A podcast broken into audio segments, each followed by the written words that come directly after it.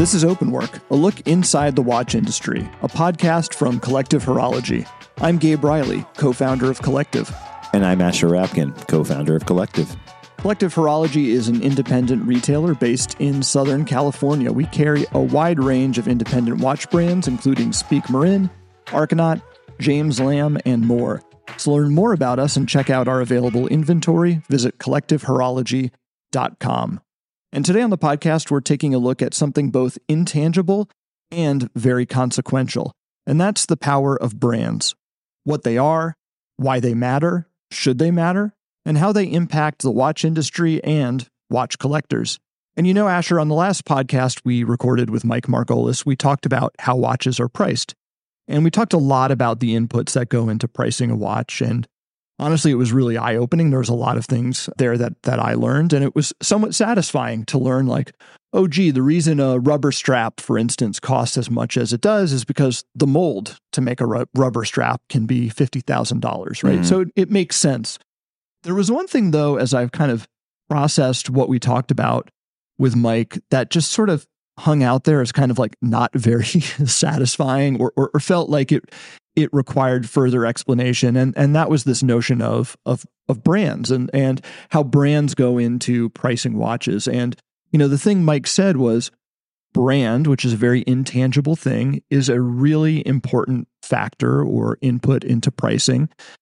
And if a brand can quote get as much money as they think they can get for a watch they really will on on the back of the you know quote the power of their brand. And so I, I feel like that's something that deserves more interrogation because clearly that means brands matter and they're powerful. And by the way, this isn't just about pricing. We're going to talk about brands today and what they impact, including pricing, but a lot of other stuff. But I don't know, it just sort of it didn't quite sit well with me and, and felt like something that we needed to take a closer look at. It didn't sit. Why didn't that sit well with you?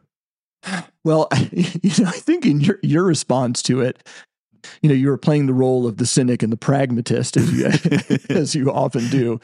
And at the same time, yeah, at the same time, no, but I think your response to it was, well, man, that kind of stinks. In other words, that, you know, a company is going to get away with or think they can get away with charging as much as they can purely based on the power of something intangible and not necessarily like the cost that it actually takes to to make something and the workmanship in it and and all that kind of stuff. Well, I, all right. So I think the first way to approach that is probably one of the biggest fallacies that people you know walk into when they're building a new product or, or make rather when they're making a new product in the first place whether it's a watch or anything else which is this concept that if you make an incredible product then people are just going to buy it on its merits right it's this concept of if you build it they will come and I think anyone who spent any time in in marketing as a field or just as a consumer can attest to the fact that just because a product is excellent doesn't necessarily mean that that excellence will translate into financial success. Brand in many ways is the byproduct of not just incredible product and not always incredible product, but certainly a compelling product, but also a, success in the way that those things are communicated and then creates an intangible effect that levels that up, right? Like, what's the difference between an Oreo cookie and essentially the same cookie that you buy at, you know, a discount, you know, like Smart and Final? It's the same cookie. It's just one bears a specific brand, one bears a different one, and we're intrinsically drawn towards the thing that we, as I think humans, share with others, right? Everybody knows what Oreo is. Nobody really knows what Foreo is. Like we only want to eat the Oreo. And I think that that's true with watches. You know, people intrinsically are drawn to the thing that they've heard of. You know, oh, my friend, my friend said that Patek Philippe is an incredible brand. It must be really good. I see other people wearing it. I've heard about it. It's very expensive. You know, all of these things kind of lead us as humans to believe that there's an intrinsic value, which is in many ways what brand defines. Um, I don't know that that's a necessarily like a, inherently good or bad thing, but it definitely carries weight. Yeah, it's funny when when you mention the example of Oreo, for instance. I used to work in in advertising, and my, my job quite literally was brand strategist. So one of the things I would do, I worked at an ad agency.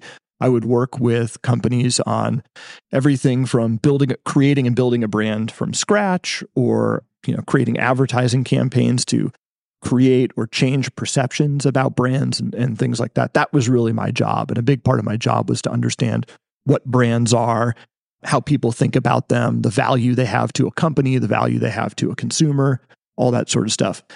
And, you know, I spent years just bathing and waiting in, the, in this stuff. And it wasn't really till the in, until the end of my career in advertising that someone defined a brand for me for me that was really kind of thought provoking and eye opening. And at the time, my my um, boss said to me, "You know, all a brand is is the premium a company can charge on its product." So, in other words, mm-hmm. what actually is the you know if you try to get really tangible about it, what is the difference between an Oreo and the store bought brand or the store brand, all other things being equal. Really, when it comes down to it, and there's a lot of things we could debate, but really, when it comes down to it, the brand is the price premium that Oreo can convey. Now, I, I feel like that one really simplifies it into an, an interesting proposition. It's very thought provoking. Two, it also maybe over oversimplifies things, but I do think that that's like a definition worth considering. And I don't know and, and obviously there's part of me that feels like, oh, a brand just being something that commands more money. Obviously, it feels a bit maybe cynical to me, but I. Yeah, but that's not that's not what premium in like necessarily means. Sure, uh, okay, but I I do think even if we accept that definition, I do think there's actually value for the customer in that, for the person buying, in in our case, a, a watch. You know, one one thing that I think is really interesting about, and let's take Rolex as an example. This is an easy one. This is a, a company that manages its brands, particularly the Rolex brand, manages it very carefully, very diligently, has taken a very long term approach to it, and is methodical in what they do.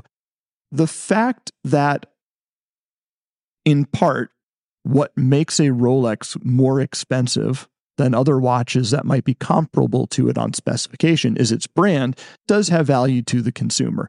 Because the and again this is boiling it down in a very cynical way around mm price it means that once you've bought the watch and you've walked away from the Rolex dealership with it it is quote worth more money or retained more of its value than the average watch. Uh, maybe another way to to think about that is to adjust that definition slightly and say that a brand is the premium that can be charged or lost in a sense based on the trust and investment made over time. I'll give you two examples of that where brand cuts both ways, right? The Rolex example is is on the money. They've invested very well, very thoughtfully and very diligently and methodically over time and that investment has paid off where Rolex is separate from even just the world of watches. I think one of the most valuable brands in the world, period, up there with Coca Cola, you know, Apple, the rest. But then there are other brands who have lost their premium over time. You know, brands that people used to view with a much as having much more value and due to missteps, you know, have fallen in value or fallen in what they can rationally command as a price. So brand is a dynamic thing too. I think sometimes we think about this as, you know, oh, once a brand has reached a certain level, it will always be there. Well, that's certainly not the case, you know, and, and we can look at we can look at some brands like JLC, for example, which was at one point considered the watchmaker's watchmaker and now is is sort of just, you know, you know half melted butter on weak toast. It just just is what it is. It's it's a shadow of itself trying to trade on brand. And that has directly impacted what people are rationally willing to pay for that because that premium has gone down. Brand i think also has a second component to it which which goes into your i think your your your very succinct definition really well which is brand is also confidence right it's consumer confidence. Like if I think I'm going to, if I'm buying a, you know, X, Y, or Z, or I'm buying a Rolex, I'm buying an Omega, you know, I'm buying these not just because of the heritage, quote unquote, in the brand, but I'm buying it because that brand has written into it a level of security that makes me feel if something goes wrong, they're going to be there to fix it. if I want to sell it in the future, there will be value in it. You know, if I want to give it to my children, it will still mean something. And that that helps improve the cost and the value where you could make an easy argument that there are you know finer watches out there that can't command that premium because that brand has not over time earned that level of respect and heritage so when when we go back to like what Mike was saying about like if Patek could charge five hundred thousand dollars for you know whatever they're currently charging three hundred k for, they would. That's equally tied to the fact that the brand itself has earned the ability to do that. Now, none of this, by the way, suggests that these things are actually worth those prices. Uh, in, you know, in terms of intrinsic value, but I think it's part of the reason why nobody bats an eye at a six figure Patek, but you know, would laugh another brand out of the room if they did a two X price increase from five K to ten K. Yeah. And I, I, I like the idea of, you know, this notion of of trust, or I, I guess I would think about it as like reputation.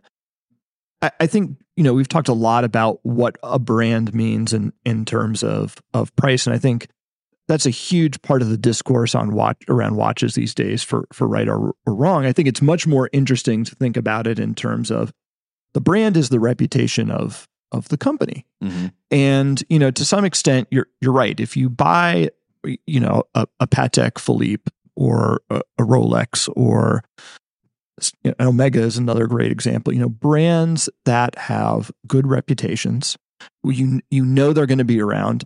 You're, you're in a sense paying for a sort of insurance, right? You have some sort of sense that the watch will be made and made well. You have some sort of sense that it's a reputable company, that it's been around, it will continue to be around. You can get it serviced and and thing, things like that. So I, I, I do think like it's it, it's both intangible but yet has material value. People buy insurance for all sorts of things and buy insurance in all sorts of different ways, right? You know, if if you were buying a ticket on Spirit Airlines, and, uh, for, what if I bought a ticket on Spirit you know, Airlines? If you're buying a ticket on Spirit Airlines, and for those who don't know what Spirit Airlines is, if you're not in the United States, Spirit Airlines is a, is a low cost carrier that's had a lot of financial difficulty over the years and is constantly target. I think they uh, actually are getting absorbed or have been absorbed by JetBlue. It was um, rejected. Oh, really? Okay. Yeah. Well, then if you're today buying a Spirit a ticket on Spirit Airlines, in addition to your cheap ticket you may actually buy insurance because heaven forbid the airline goes out of business. And there have been plenty of examples of airlines, for instance, in Europe that have gone out of business even in recent years. And what what happens to your your plane ticket versus, you know, if you're buying a plane ticket on, say, a mainline carrier like Delta or United, you can have some confidence that the airline's going to be around and you don't need to pay for that insurance. And, mm-hmm. the, and the premium in your ticket reflects the competency and the reputation of the airline. I'm listening to you say this, and I, I'm imagining someone thinking, and, and I, I know we've gone through this ourselves with collective of like, okay, you know, that's great. Like, cool that like Rolex and Patek have an amazing brand and can build it. I'm a watchmaker in this hypothetical. I want to start my own brand, or I want to start my own store, or I want to start my own whatever. You know, I'm starting from zero. How am I ever going to become a Patek or a Rolex or a Coca Cola or an Apple or whatever? Because it can feel like an insurmountable you know an insurmountable thing to try and uh, to, to build a brand fundamentally. And the first and, and in thinking about that the first thing that popped into my head was you know as a path to this was was max Büsser and MB&F you know if you think about one of the there's many things about max that are impressive but one of the things that i find most remarkable is that he thought about and, and who knows if this was intentional but he clearly thought about what the visual and verbal articulation of his brand was going to be at the same time as he thought about the watches he wanted to make. And as a result, those things marched in parallel. So when he was starting from zero, um, so to speak, with MB&F, he was thinking about how he wanted to build a brand that almost felt like it was something that had been there already for so many years. You know, I when I first encountered MB&F, it was like 10 years into their existence and it felt it looked it behaved visually you know what in, in every way that i encountered it at, at, at a store or in its merchandising displays or online in its premiums whatever as a brand that was well established And this is a really interesting lesson, I think, uh, when we think about new brands that are emerging, new stores that are opening, whatever. A lot of these, a lot of these brands put all of their effort, or a lot of these manufacturers, I should say, put all of their effort into the product, which makes sense, right? Like if you're a watchmaker, it, it, you probably started your own brand out of a passion for watchmaking, not necessarily like a love of brand development and you know, and building a business. But the thing is, those two things are so intrinsically combined and aligned.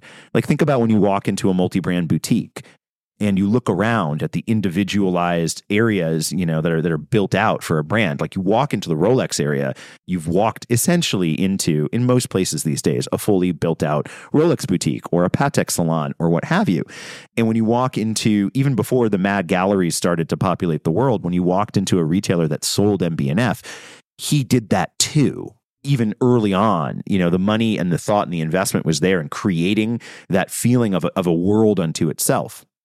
And I do think that those kinds of articulations and investment in like what what a brand makes you feel really does impact the long-term value of trust and belief because it makes you feel as a consumer like this is going to be here. Like there's thought in it that it's meaningful and and even though we all I think as collectors talk to each other about the dream of buying from like the you know the watchmaker behind the bench. There's very few people like Philippe Dufour who can build an entire business completely without brand you know? Well th- okay that that's interesting because one of the things you and I have encountered I mean we, we carry independent brands right? And we and we say independent brands but actually a number of the the companies the manufacturers who we carry go out of their way to tell us and to tell customers I'm not a brand.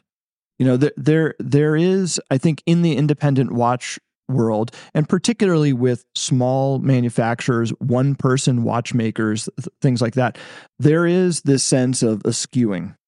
Or is it eschewing? Eschewing. Eschew- Eschewing? Eschew- I don't know. Whatever. Eschewing. There is this sense of eschewing a brand and Yeah. not being a brand and actually making an intentional decision and saying, all of those things you're just describing, like Max, part of what makes MB&F special is that Max is a left brain, right brain person. He's not a watchmaker. He's really a business person who understands watches and is deeply passionate about watches. I mean, he understands watches on a, on a level I'm sure that many watchmakers don't. This is not to poo poo Max, but he's a he's a business person. And so for him starting his own company, it was like of course the brand was important in many ways just like the watches themselves were. But but there are brands we carry, sorry, watchmakers we carry who go out of their way to sort of reject the whole idea of a brand. They're not interested in it and they're not looking for people who who want to buy from a brand. They're looking for people who want to buy from a watchmaker. And so I, I don't know, where do you think that fits in? Does that Well, I- limit the potential scale of a business if if you if you're a one person watchmaker or a five person watchmaking company, do you really need a brand? Do you only really need a brand if you're trying to scale to the level of an MB&F or, or beyond? Like, does it really matter? Is it a necessity? Well, I think it cuts both ways, right? Like think think of it like this. Back in my former world, in my former career, you know, I I used to uh, work with Procter and Gamble, and I realized upon my first visit to P&G headquarters that P&G, you know, it's really two two kinds of company, right? It's a chemical engineering company and it's a branding company because really like they're making these giant vats of industrial goo, you know? It's just soap. It's a commodity. There's no there's nothing special about it, you know, but what really sells it is the old spice guy and the bill and the brand around it. Now the, the the problem with that is that this creates a dynamic where people where I think brand cuts in two different in two different directions. There's a way that we've been talking about it, which is it's an earned thing over decades that creates trust and heritage and all of this, you know, uh, or it's a it's an articulation that's so closely aligned to the artistic vision of a product that that it really helps amplify that and then therefore give it more gravitas and value. But then there's the other side of brand too, where where every where, where it almost feels like a stuffed shirt, and I think that's where people, Yeah. right, that's where people like pull back, where it's like, why am I paying, you know, hundred dollars for a Supreme T-shirt? The T-shirt's garbage, you know, but I'm what I'm paying for is the brand. And when you think about Supreme, like Supreme is the perfect example of this. You know, for those who who weren't skater kids in the '90s, not that I was, but if you weren't a skater kid in the '90s, you probably don't know what Supreme is. But if you, you know, they are essentially a company that made their entire livelihood out of slapping their logo on whatever they could find and reselling it at a higher price point. And I think there is an aversion that some people carry to brand because they look at that and they say, that's so cynical. Like that's just a money grab. Like brand is pointless there, you know, like because it doesn't actually stand for anything other than the you know the, the capitalistic pretense of it. And I do think that, you know, you could look at that as, you know, if you want to be a business, if you want to look at it from like an MBA standpoint, you could say, wow, what an incredible success in building a business, you know, high margin, low cost, driven entirely based on something you willed out of, to, out of existence. But I could also understand as a manufacturer or an artist saying, that's just a lie. There's no there there. And, you know, calling myself a brand almost insults what I'm doing because it takes away from the quality of the work.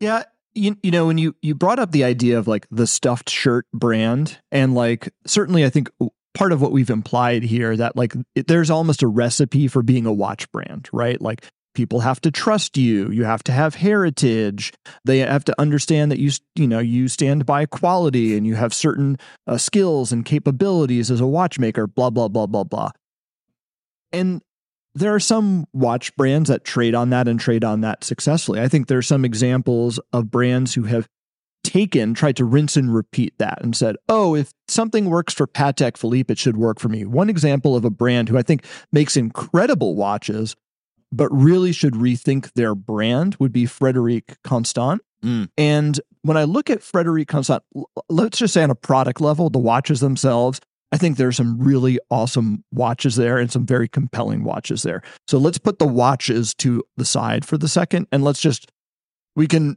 we can agree or not agree on this, but I'm going to say I think the watches are really good. And, and there's a oh, lot yeah. of really the, interesting the, the Peter stuff Speak QP is a watch that I personally want. Great example. So let's put that the, the product to the side for for a second.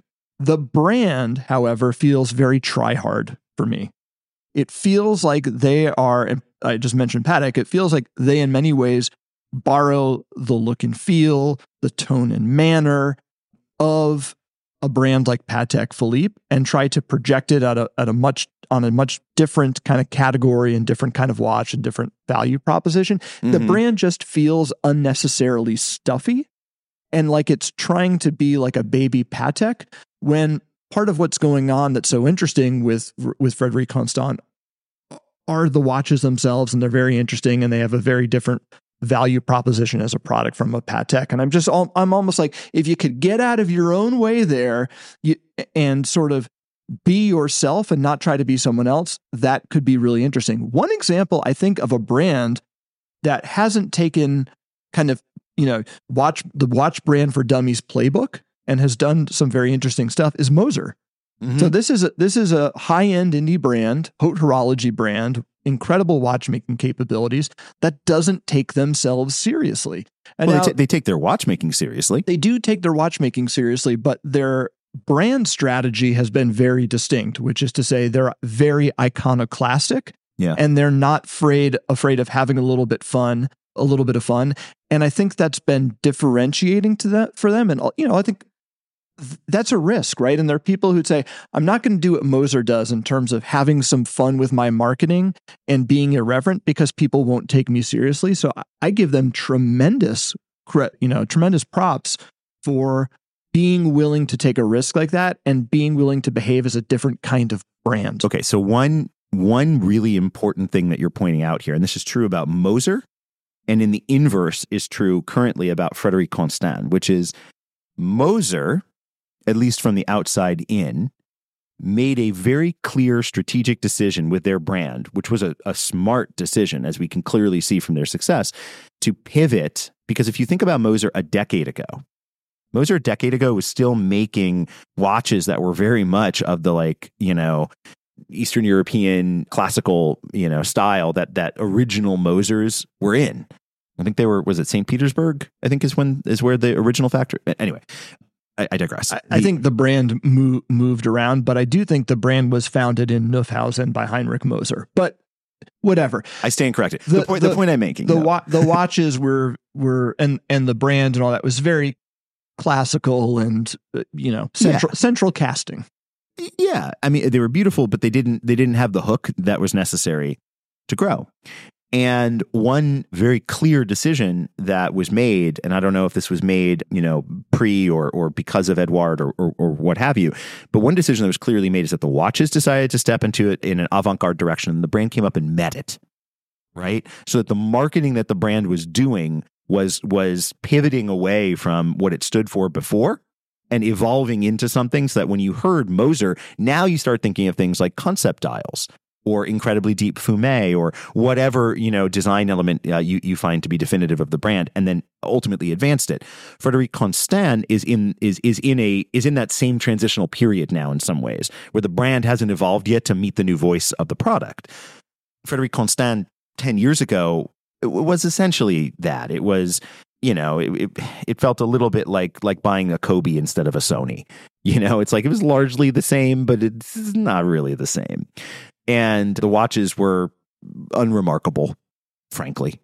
But over the last 10 years, as they invested more and more in their in, in their actual watchmaking and started going into really interesting in, into interesting escapements into affordable perpetual calendars into all sorts of things that have now made that brand worthy of people's attention the the, the product ha- is no longer no longer fits into the container of that yeah. brand yeah right so the question then there becomes if you know we when we think about something like Patek Philippe, you know, or we look at uh, someone amazing like Max Büsser, it's like those brands had a vision from day one and they stuck to it and they grew it and they developed it and over decades or centuries they became who they are. Other brands have to pivot and grow and change. And how they evolve their brand is often intrinsic to the value of those watches and who they're going to attract. You know, um, I think to your point, part of the problem with Frederique Constant is that the name and the brand doesn't match the product. And if you changed that, in one way or another. You may see significant success, hypothetically, because somebody would be able to transmit or understand, you know, from the brand and how it communicates what the product is all about, and therefore lead to what we were referring to earlier as like the brand premium. So here, here's a question: taking a look at at brands who have evolved, uh, sort of stepped up, and have incredible watchmaking and potential. Let's discuss Grand Seiko here for for a second. And sure. this is a really this is a really interesting one and part of me has to like separate my heart which loves Seiko and loves Grand Seiko from maybe a more kind of taking a more outsider perspective on this. Clearly in the last few years the folks who manage Seiko, the company, have decided they really want to separate and elevate Grand Seiko from Seiko itself. So, Seiko, the Seiko brand, has come off the dial. It's just Grand Seiko now. The company, Grand or the brand Grand Seiko, actually operates almost as a separate company within within the overall Seiko organization, and they've really made a push up market and to define who they are. And they've clearly been very successful. I wonder though, fundamentally, is the success of Grand Seiko to some extent limited by the name Seiko? I don't know. I mean, I that that's kind of the the million dollar question about that brand in general. I think the answer is probably yes, because even though the brand has seen absolutely exponential growth and success since the, I, I wonder how much of that is because of the investment in the brand and the marketing of the brand versus the power of the Grand Seiko name? And that's a that's a really interesting that's a really interesting question. On the one hand, you could say you can't really separate the two, you know, and if you can't see the value of Grand Seiko because you're blinded by the name Seiko and Seiko, you know, translates to, you know, affordable sub $500 watch to you, you know, it might be difficult to see past that. But another way to look at that is that that might be exactly the point you know part part of what part of what made Grand Seiko so powerful for collectors before it found its footing here in the United States was because it felt very inside baseball. And there was a feeling where it was like, I'm not wearing a, a Seiko. No, this is not a Seiko. This is a Grand Seiko. This is a whole other thing made by a whole other, you know, factory in a whole other part of the country with a whole other level of artisanship. And I know about this. And this is this is my wink wink, you know? And I wonder if that if if to the to the mass market, Grand Seiko may always carry the baggage of its its you know holding company, and I say baggage you know, sadly, because I love Seiko. Oh, but it's I don't know that it's baggage. I mean, maybe it's a it's a headwind for Grand Seiko. I don't think it's a baggage. Look, it's it's a good problem to have. Sure. Almost everyone in the world knows Seiko and knows that it's a watch brand, right? Well, and, and I think and I think that actually is is wherein maybe the power of this lies, where you could say, sure, this might be, you know, a headwind I have to overcome, or you could say, I'm going to take full advantage of this, you know, and it's this idea of like, oh, yes, it's Grand Seiko. If you if you can't see past that, that's okay. I understand. There are other brands over here. Come come on over. Let's take a look at you know these more established brands. This isn't for you and that may also add to like the the mystique of that brand and but i, I also don't want to discount there is another reason that grand seiko has found its footing i mean the watches were great to begin with well before the dial swap you know the heritage was there well before the dial swap the real thing that changed for grand seiko is the just like steady flow of cash infusion from japan into the markets that they wanted to grow I mean, they're spending a lot of money in the United States, a lot of money. Look at the boutiques they built, look at the build outs they have in a lot of their ADs. Like they are seriously spending. And I'm not saying that there's a direct correlation between how much you spend and success. But if you have the ingredients in the product and you do have a clear visual articulation of the brand, which Grand Seiko does, you can definitely add a you can you can throw a match into that kerosene if you pump tens of millions if not more into it.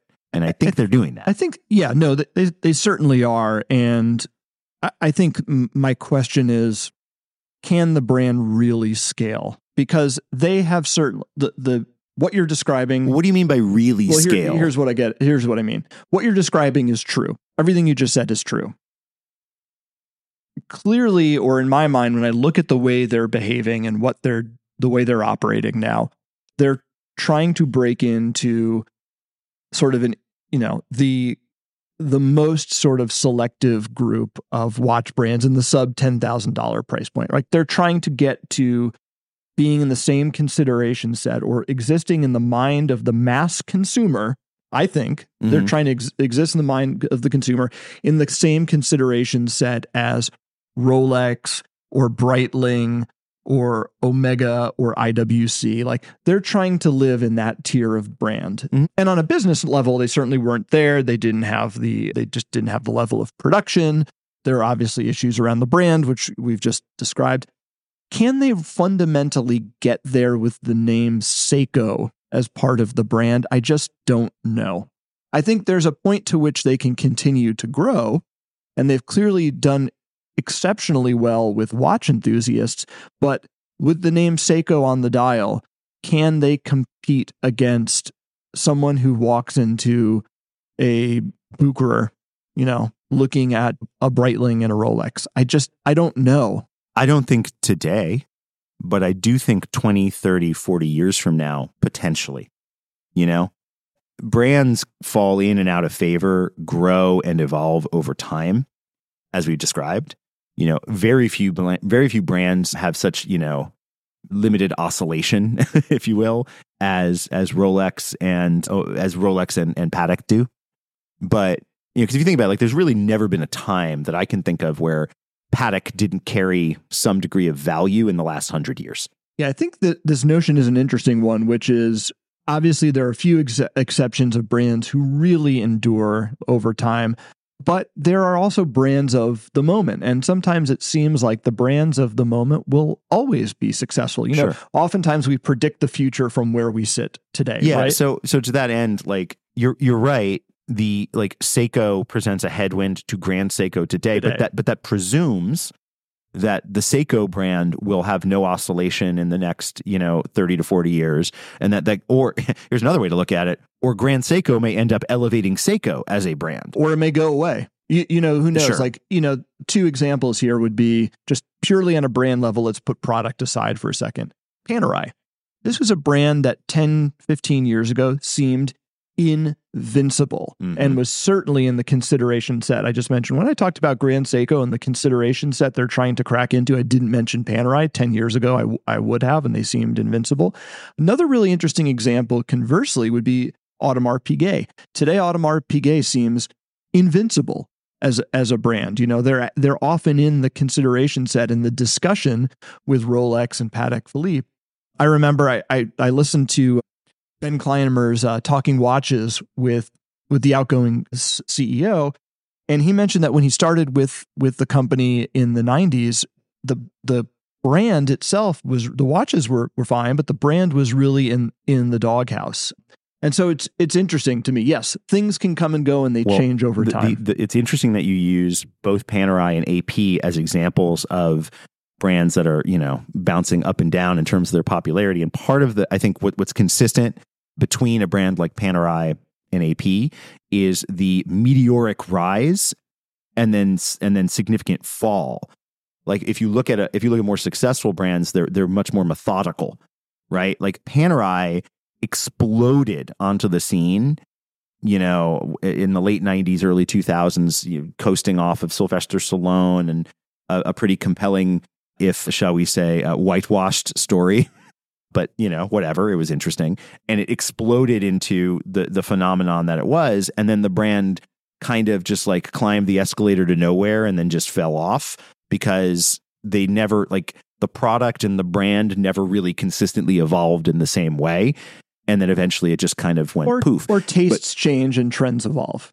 sure but you could also argue that the job of a brand is to is to know what that is and to follow it oh, as oh, well I, I agree. I would say like the counter argument to that would be it seems like Panerai was a very taste driven brand. Was there really a brand there or were they riding away? And of course there's a brand there, but was there really was the strength of were the strength of the sales and the company or the unit of of Richemont driven by brand or were they driven by a product hit and the being in the right place at the It- right it's time? It's a good rhetorical question and i think you could apply the same the same question to ap which has invested and and i'll, I'll preface by saying you know clearly there there are legitimate and incredible watchmakers at AP like if you look at their if you look at their grand comps like that some of that stuff is just next level specifically within the 1159 line.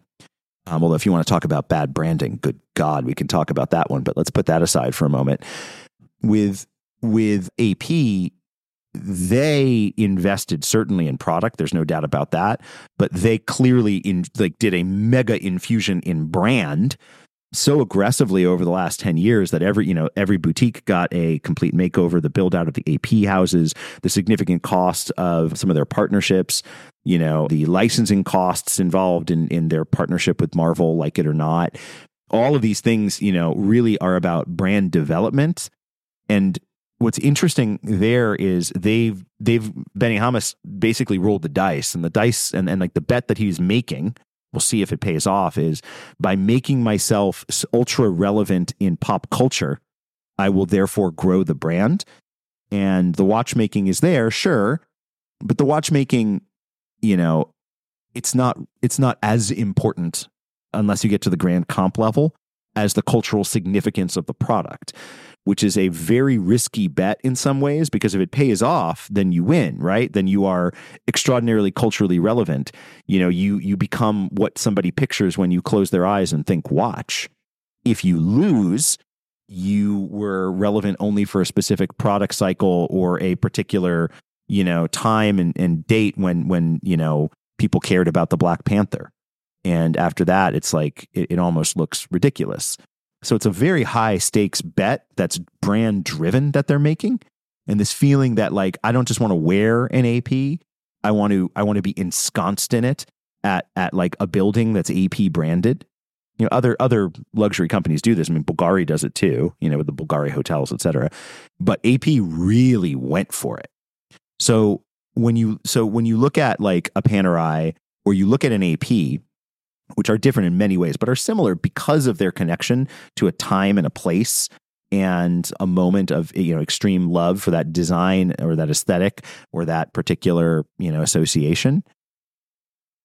The question then becomes okay so what, what am i going to look like in 20 years? And i think if you go if you go keep going back to the examples we have if you ask rolex if you ask patek or if you ask max Büsser what he wants or what they want the brand to look like in 20 years they can answer that instantaneously with both a brand and product question and answer.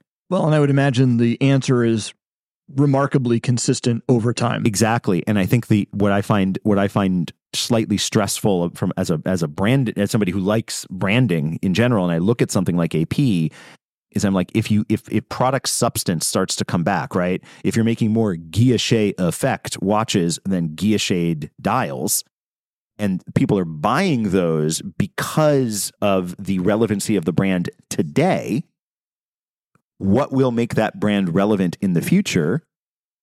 And then an even bigger question is Maybe they don't aspire to actually be a watchmaking brand. Maybe what they really aspire to be is a cultural brand and they want to make other types of products as well. And the watchmaking becomes less and less important because they've invested so heavily and we get closer and closer and closer to making an analogy between them and Supreme than we do between them and Patek Philippe. I don't know. You can you you know it depends how far their business strategy is taking them. They did bring a CPG executive in to run the company and you know, well, yeah, I, that's a clear sign they understand the value of a, of a brand. Well, yes, and it may also be a clear sign that suggests that maybe what they're really building is a brand and not a watchmaking company. Well, I think so. What's what's interesting about this is you know another kind of provoking, thought provoking definition I heard of a brand when I worked in in advertising and did nothing but have conversations like this all day. Dear usually Lord. drunk. No comment. the other definition was you know what a, a brand is a set of behaviors and what I mean by that is oftentimes I think when we think about brand, we equate brand and marketing. Like, oh, a brand is like, you know, you buy advertising or you have a sponsorship or you have a boutique or whatever. And those are all things you can do to make your brand. But really, a brand is a set of behaviors. It's how you behave as a company. And what all these examples, whether it's AP and what you just described, Grand Seiko, Moser, whatever, I think what we're we're we're seeing here is like it really is a set of behaviors. In other mm-hmm. words, there is no formula for how you go about building a brand. And in fact, the choices and the levers you can pull when you're running a company in terms of how you build your brand are innumerable. So there are just as many ways to get things wrong as right. So part of the way you invest in your brand could be I'm going to really commit to quality control and I'm going to build a reputation for having very well made products. Mm-hmm. Or I'm going to invest in marketing that's really kind of irreverent and thought provoking. And that's how I'm going to build my reputation. Or I can focus on, take AP, building out these eight these houses where I welcome customers in and I create an experience for them. And that's how I build my brand. So I, I think what, what's kind of eye opening here is like there's no formula for this. In fact, there's almost like so many choices you have when you think about what your brand is and how you manage it. It's a bit overwhelming. So when we flip this around from the consumer perspective, I find this interesting because it begs the question well, how should brand really figure into my purchase decisions? And that, like, that's kind of the million dollar question, right? Because if you if we keep rolling with AP, their bet is that the stronger they the stronger their brand, the clearer their communication, the more ways for you to you know physically inhabit it or possess it, the the stronger it will be, and and the desire to be part of that drives it. And then we also know that there are clients and there are people out there who find that to be utterly distasteful and they don't want any of that. What they want is for the brand to represent, you know, the mechanical excellence of the manufacture. But all of this still boils down to one very clear point, which is if the brand can't articulate why it matters and why the watchmaking is there, none of this really clicks.